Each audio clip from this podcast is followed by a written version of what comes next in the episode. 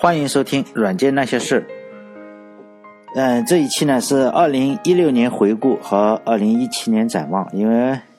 今天是今年的最后一天嘛。因为我这个公众号最初的一个动机呢，这句话我其实是以前写在公众号里的，就是刚刚开始做的时候，然后没有人关注的时候，我就那一天是二零一六年六月十一日，当时我就坐着电脑前面去等这个凌晨三点的那个欧洲杯的开始，因为你等的话会。等睡着了嘛，然后我就想，哎，要不写一篇文章嘛，然后就这样开始了。因为那个时候这段话还很长，因为那时候我刚刚准备写公众号呢。以今天的眼光来看，我贴在这里的这段话呢，还是非常的，就是煽情、矫情，叫做这种心理学上呢是有个俗语来呃来说这个情况的，就是叫克奇，叫自我感动嘛，就觉得哎呀自己做的这个事情非常伟大，非常有意义。然后就是热泪盈眶，这就是自我感动。这种情况呢，实际上是经常出现在各种场合，尤其是军队上。比如说在二战时期呢，军人都是以非常神圣的使命去杀人的。他们杀人的时候，大部分是没有负罪感的，就觉得哎特别的正确。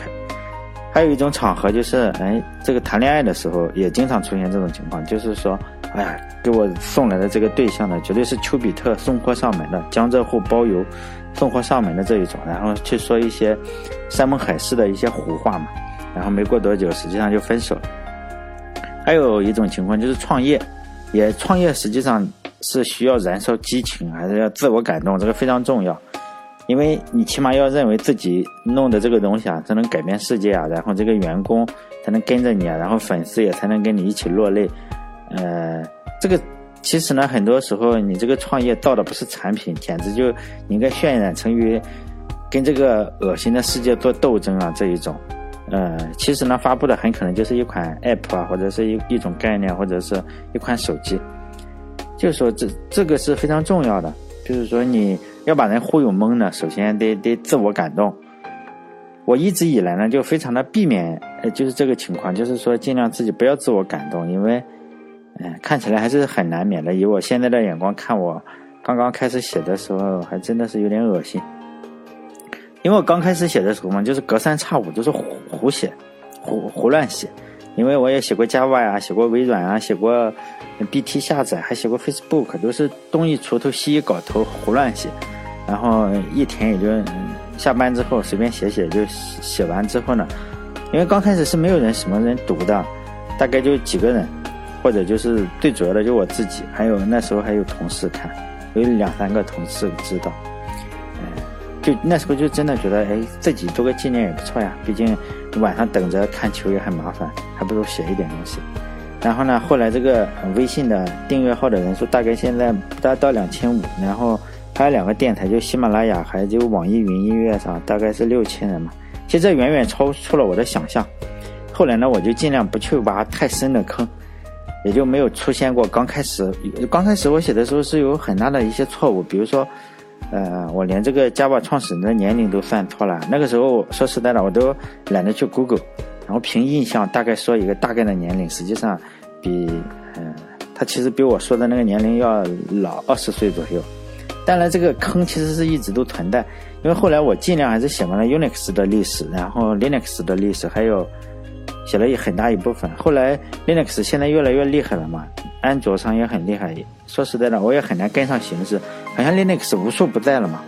然后后来又写了微软的早期的一个故事，Google 和呃苹果竞争的故事，还有早期的故事，还有 Facebook 一些早期的故事。因为这些公司现在还在存在，还都是非常厉害的巨头，你也没法说我这一篇文章就这样写完了，因为公司还在嘛，你不可能是。写的咱们中国这边比较常说的叫盖棺定论嘛，你也不可能说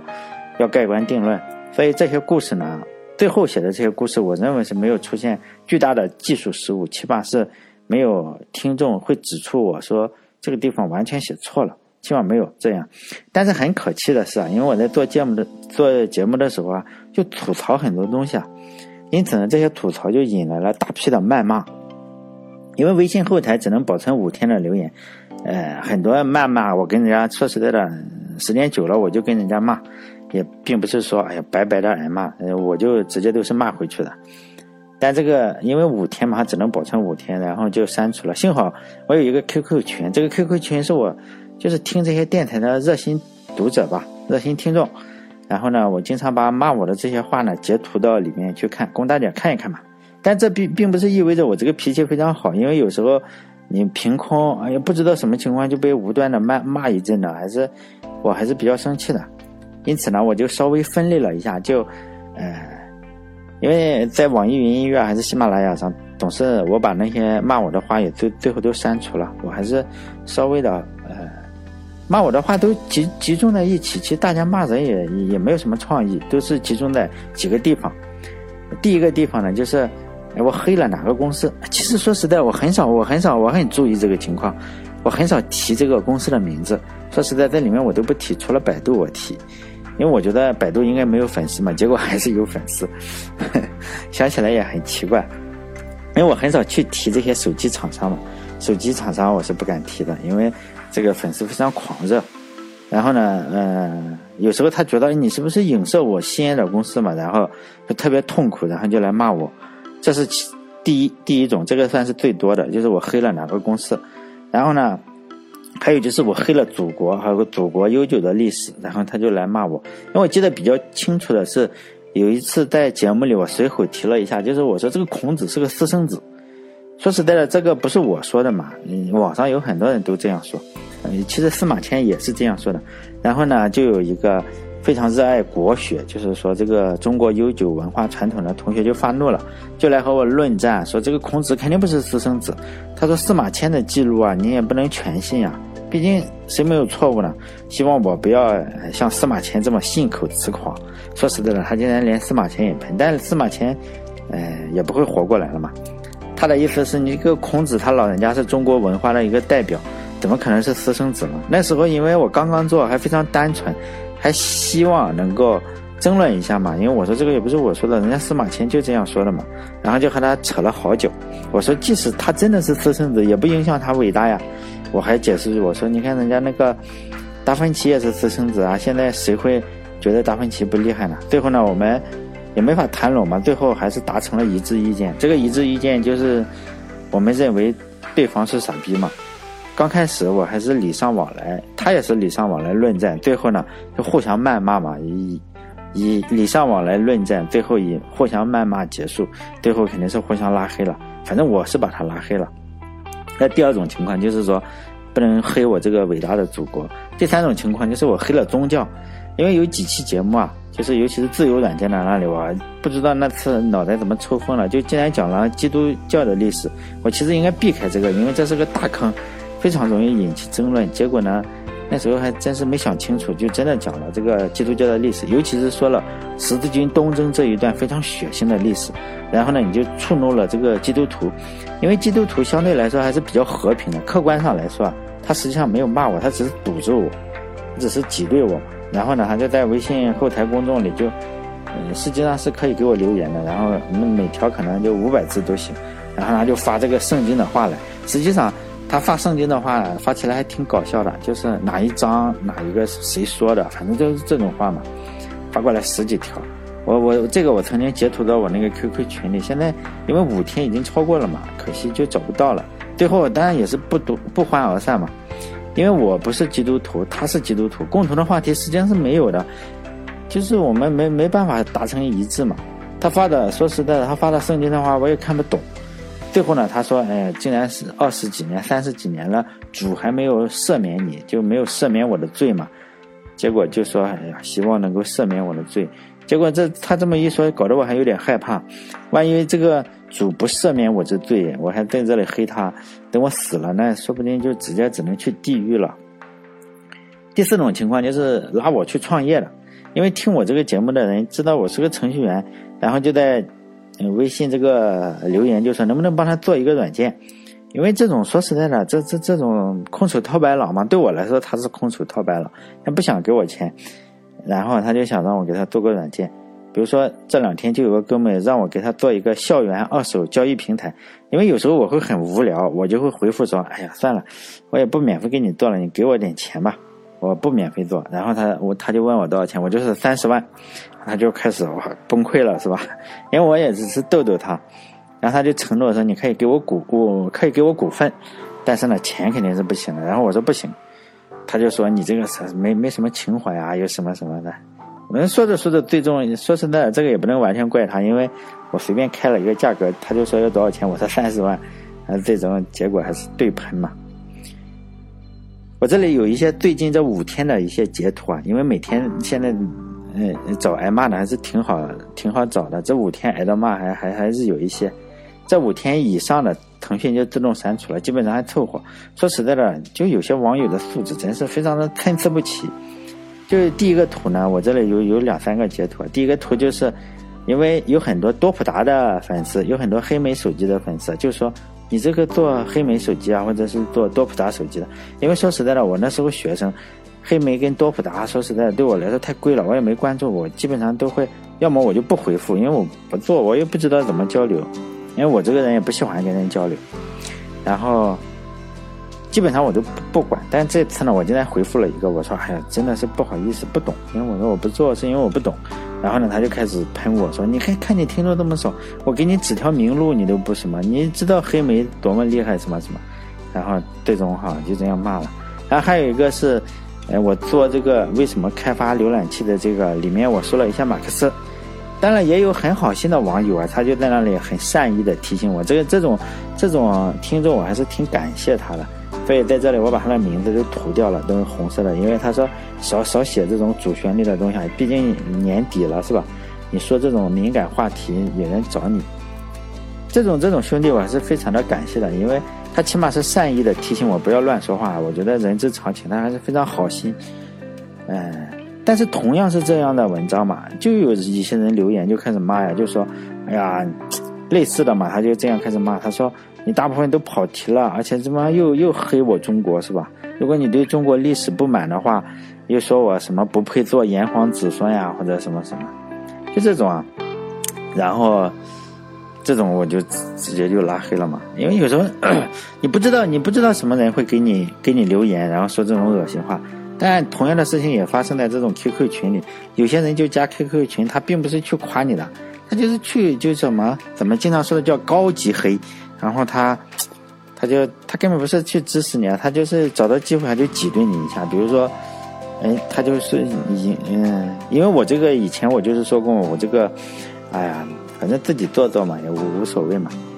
因为我就打算做一百期这种样子。然后他就说，哎呀，如果你只是做给你自己听的话，何必发到各大平台呢？就是给自己找个台阶下，就是就类似这种话。因为我在微信的后台留言也经常收到这种留言。不过说类似留言的都是些，就是有一些网红培训公司的人，因为说实在，做微信公众号的人大部分都想出名嘛，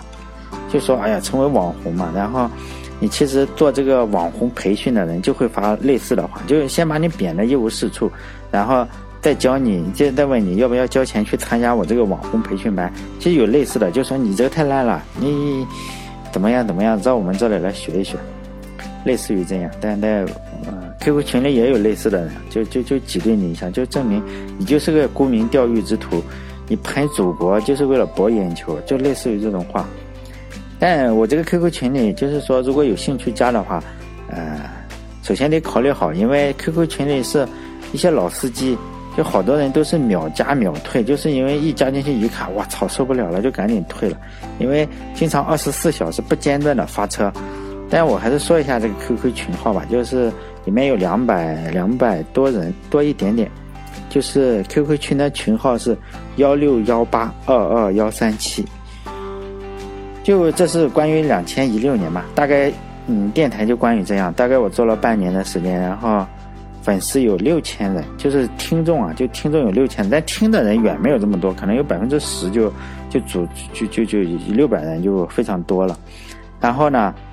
呃，公众号的阅读大概是每篇有三百人，收到的打赏费用，公众号上是七百块，啊不，八百块。我我写的时候是七百块，但突然有一个哥们儿叫景景色的景还是什么，我有点忘记这个哥们，他突然给了我一百块，就让八百再加上喜马拉雅的三百，总共就是嗯一千零六十，一千一百六十吧，再加上一百，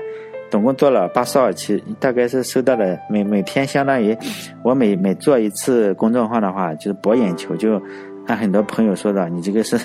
为了博眼球，就是每博一次眼球，每篇公众号大概是收十五块不到嘛。但我个人觉得是不够挨骂的精神损失费啊。就展望二零一七年呢，因为现在我总共做了八十二期，我打算呢做到一百期就不再继续了。现在呢，这样算起来还剩下十八期。我是这样打算的，因为我个人最就是在小的时候呢，最好奇的一件事情是这样，就说电脑上你是怎么运行的？就这件事情一直困扰着我，电脑是怎么运行的？并不是说你按一下按钮，我非常的困扰我这个问题，一直困扰。为了搞清楚这个东西呢，我阅读了大量的书籍。从某种意义上来说，前面那八十二期节目的素材啊，都是在我寻找这个对我来说的终极答案，就是电脑是怎么运行的所收获的一些副产品。因为我读了很多书。就我读了很多的书，很多的视频，还有就是说，整个大学一直到研究生啊，也一直在计算机和数学这两个专业中混嘛。我也看了很多的资料，包括很多的科普啊，还有我们大学的教材，因为你你要考试嘛，总是要看，都是一样的风格。就科普书呢是一种，大人对小孩子讲的这种口吻，教材呢都是老师对学生的口吻。你如果说没有知识吧，那肯定是不对的，因为。你如果说这个教材是非常有趣的话，那肯定是扯淡，因为我们都上过学，都知道这个教材实际上是有点枯燥无味，呃，或者只是一些非常纯粹的科普，让人觉得只是让你读了以后呢，让你觉得懂了这种东西，实际上没有懂任何东西。比如说吧，很多科普就是计算机啊，很多计算机科普书里风格都是这样的，他就说。在一九几几年，IBM 推出了第一台计算机，还有在一九几几年，哪个科学家用什么内插法，又什么研究出了什么东西，造出了第一个硬盘，就这样的故事。实际上，这种故事呢，价值是非常低的。现在我来觉得很低，当时我还是挺喜欢看的，因为这只是给，就是说，比如说我读了这种这种书吧，我就给我一种错觉，就觉得，哎，我竟然连计算机的历史都理解了。实际上呢。这只是一种错觉，因为这种故事的价值和我们知道博尔特跑一百米用了几秒钟，或者是菲尔普斯在游泳池里拿了几个金牌啊，没有本质的区别。但知道了还是比不知道，我认为还是要好一点。但是即使你知道了这个情况，对了解计算机的工作原理也实际上帮助为零，接近零吧。你说你知道了哪一年 IBM 造出了多少？多少的大的一个硬盘是没有什么意义的。对了解计算机，就好像我们知道了博尔特跑一百米所需要的时间，让我去跑的话，可能还得跑二十秒，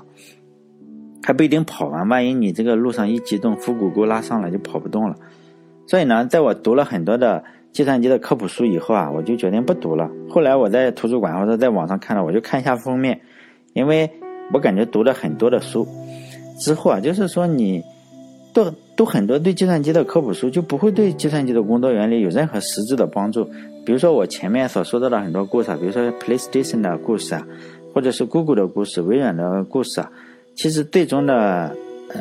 能用的话呢，就是在酒桌上吹吹牛。实际上呢，我们即使知道了索尼的故事呀，知道了微软的故事，也还是不知道计算机的工作原理。所以很长，嗯。说实在的，我好多年不读计算机的科普书了，我也不读什么计算机的哪个公司的科普书，哎，都差不多嘛。对我的帮助已经基本上属于没有帮助了。我也不想再读。你理解了雅虎又有什么关系？你知道雅虎是谁造的有什么用？而且我已经都读了，即使我再读更多的话，也可能只是修正一些细节的问题。所以呢，这种东西都是讲行业的话，这种传记对我来说就太高。太高层了，呃，还有比如说一些写中国计算机发展的一些科普书啊，很大程度上就是，并不是为了讲计算机，而是为了传播正能量。就是说，这个作者呢，很可能对计算机的工作原理根本就不在乎，甚至我有理由怀疑，写这个书的人根本也不懂编程，也不懂计算机，他就是用来传播正能量，就是说在什么的关怀之下，然后造出了计算机这种东西。甚至这这就是纯粹的一个作家嘛，他写出来的东西很可能他自己也不喜欢读，就这种状状态也就这样一直持续着。因为科普书太浅，教科书呢又太深。教科书是另外一种情况，就第一章还没结束，或者第二章刚开始他就开始给你讲，嗯，集成电路，然后教科书的深度就这样显得一下子就深了很多，也没有什么可操作性。比如说你跟你讲晶体管，我们又没把没办法搞个晶体管来用。教科书给我的感觉就是说，他可能是，呃，比如说博尔特跑步呢，他就从肌肉啊、动力学啊、跑步姿势啊，来科学的分析这个博尔特为什么跑得这么快，然后他还给你一大堆公式，然后别说呃被我们这个学生了，就是说让博尔特过来也是服啊，因为博尔特看了之后也也会奇怪，我跑得这么快，原来是有数学理论支持，实际上。所以有时候想想也很搞笑。直到两年前吧，两三不是两年前，几年前我忘记几年前了。就我玩了一个游戏叫 Minecraft，这个游戏的中文名字叫《我的世界》，现在网易代理了。以前的时候是没有代理，我还买了一套。就里面是有个非常神奇的东西，叫红石电路，在后来才加的红石电路。如果没有玩过的同学们，可以把这个东西认为是一个。电池再加一个开关，再加一个导线。初中物理我们都是会做的这种东西，使用这个东西呢，就可以做出计算机上的逻辑门。然后呢，我花了实说实在的大量的时间在这个游戏里。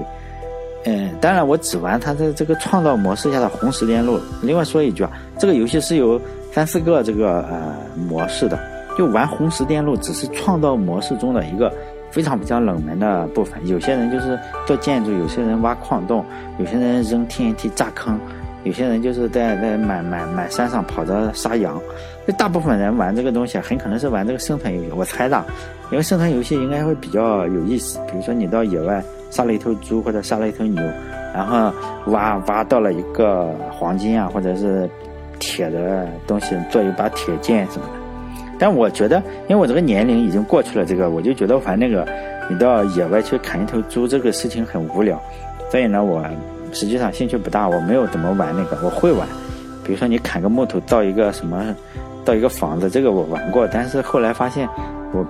我还是大部分时间都是用红石电路构造各种就是逻辑门。我用的主要是红石电路，然后就构嗯参考的资料呢，就是我们的大学教材叫微机原理。我就构造出了微积原理教科书上各种的逻辑电路。首先呢，就是构造各种逻辑门，使用这个门呢去执行简单的一些基本非常简单的任务。比如说，逐渐呢，我就做出来了咱们微积原理上的半加器，然后呢又做全加器。刚开始的时候只能算这个二进制的加法，然后再根据微积原理上的内容又我又做了一个减法器，因为加法和减法还是有点不同。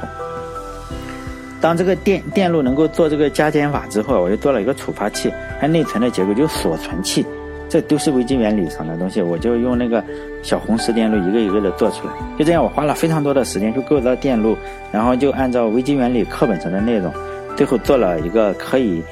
呃，只能算加减法，我没有算乘除，我只算加减。嗯，对我来说加减已经很很很很很好玩了，就只能算加减法的一个计算器。呃，就完全用电路去做出来了。后来我我看我还研究了一下网友做出来的硬盘，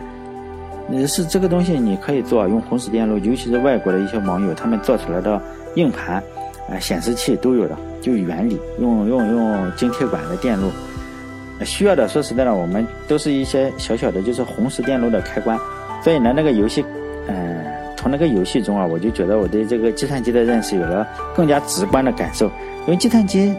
完了之后呢，我就突然才觉得它并不是那么复杂。虽然现在的计算机看起来非常的高大上，但是基本的原理呢都是隐藏在逻辑门啊。